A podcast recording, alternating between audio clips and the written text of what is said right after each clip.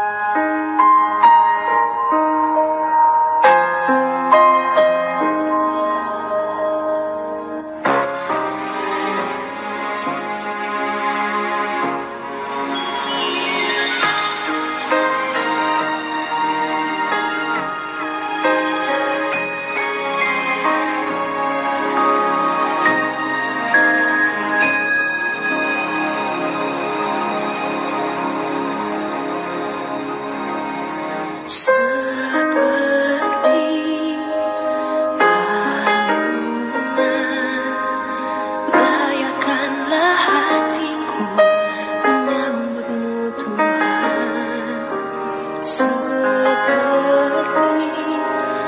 was good.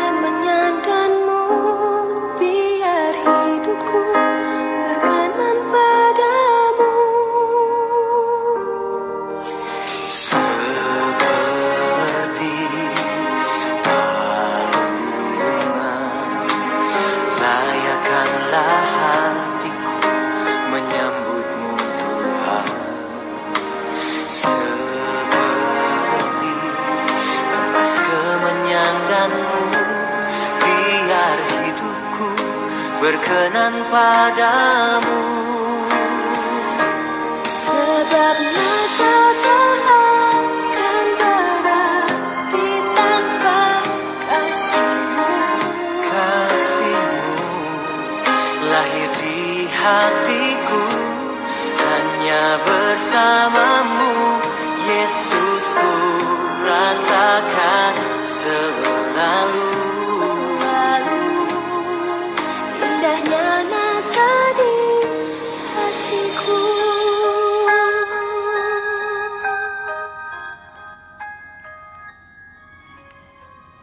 pagi Sobat Runa, Sobat remaja yang dikasih Tuhan. Kiranya setiap kita boleh tetap senantiasa bersuka cita dan bersyukur karena di minggu-minggu ini kita sudah memasuki minggu Advent. Yang lebih tepatnya, kita di minggu ini kita memasuki atau menjalani masa Advent yang pertama. Sobat Runa yang kasih Tuhan, senang sekali saya Kak Yance boleh menyapa para sobat teruna di mana pun berada, sobat remaja di mana pun berada melalui program Morgan Witches. Sudah lama saya tidak menyapa dalam podcast sekitar mungkin 3-4 bulan terakhir ini. Dan karena segal, karena ada sesuatu dan lain hal, kami saya secara pribadi mohon maaf kalau misalkan tidak bisa menyiarkan ataupun sharing dari firman Tuhan melalui podcast. Namun kesempatan hari ini saya bersyukur kepada Tuhan kalau saya juga diberikan kesanggupan dan kerinduan kembali untuk berbagi melalui program Morgan Witches. Mari bersama-sama kita mempersiapkan diri. Jangan lupa persiapkan Alkitab kita masing-masing. Kita berdoa secara pribadi mohon pertolongan Roh Kudus supaya firman Tuhan yang sebentar kita akan baca bersama-sama dan renungkan itu Roh Kudus bekerja dan menolong kita untuk kita mengerti dan memahaminya serta dengan Roh Kudus yang sama juga memampukan kita untuk menjadi pelaku firman Tuhan yang hidup. Silakan teman-teman mengambil waktu teduh sebelum kita membaca dan merenungkan firman Tuhan.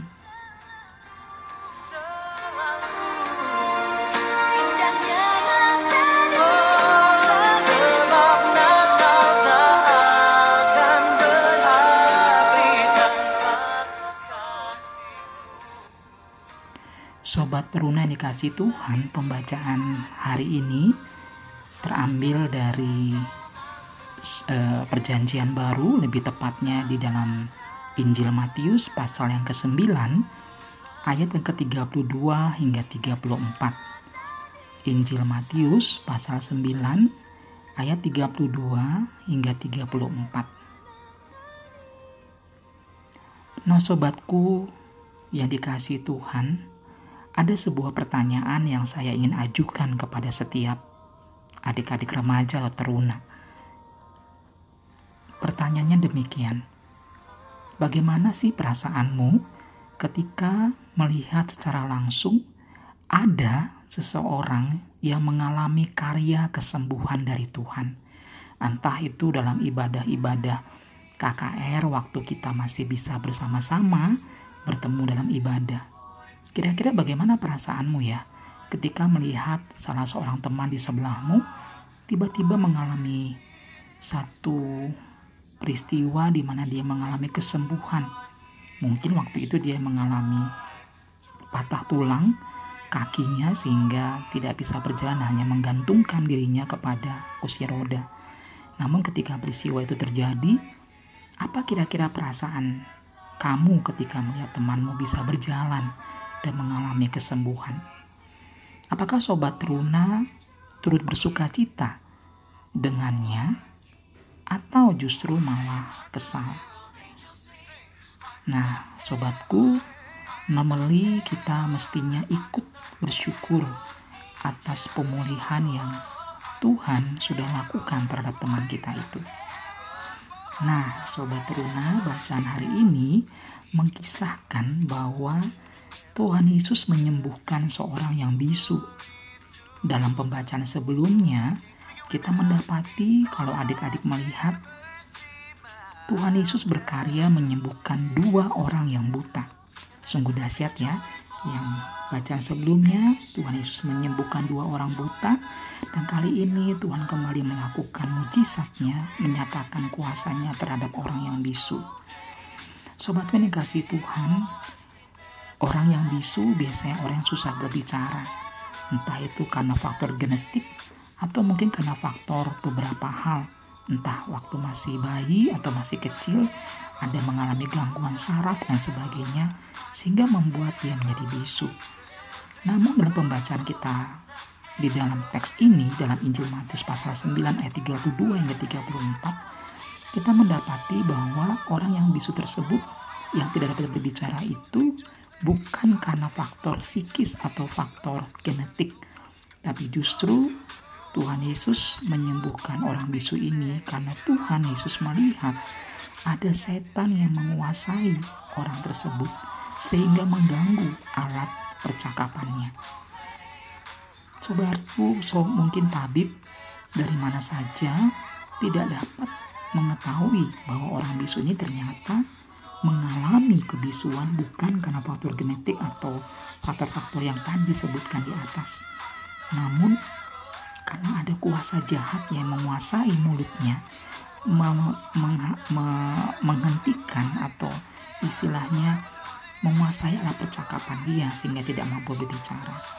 Namun demikian Tuhan Yesus mengetahui penyebab dari kebisuan itu, kemudian ia mengusir setan itu sehingga orang bisu tersebut dapat disembuhkan dan berkata-kata seperti orang normal. Namun sekali lagi kita bisa melihat Sayangnya, tidak banyak yang suka dengan peristiwa sembuhnya orang bisu ini. Kita tahu bersama ada kelompok yang sering kali Tuhan Yesus harus hadapi karena ketidakmampuan mereka melihat lebih dalam tentang kuasa Tuhan, yaitu kelompok orang-orang Farisi yang malah menilai negatif perbuatan Tuhan Yesus tersebut. Sobat turunan yang kasih Tuhan, Seorang pembicara profesional bernama Jeffrey Gitomer berkata demikian. Orang yang negatif itu sebenarnya lebih buruk daripada peristiwa negatifnya. Sekali lagi, Jeffrey Gitomer mengatakan orang yang negatif itu sesungguhnya lebih buruk daripada peristiwa yang negatif. Mengapa Jeffrey mengatakan demikian?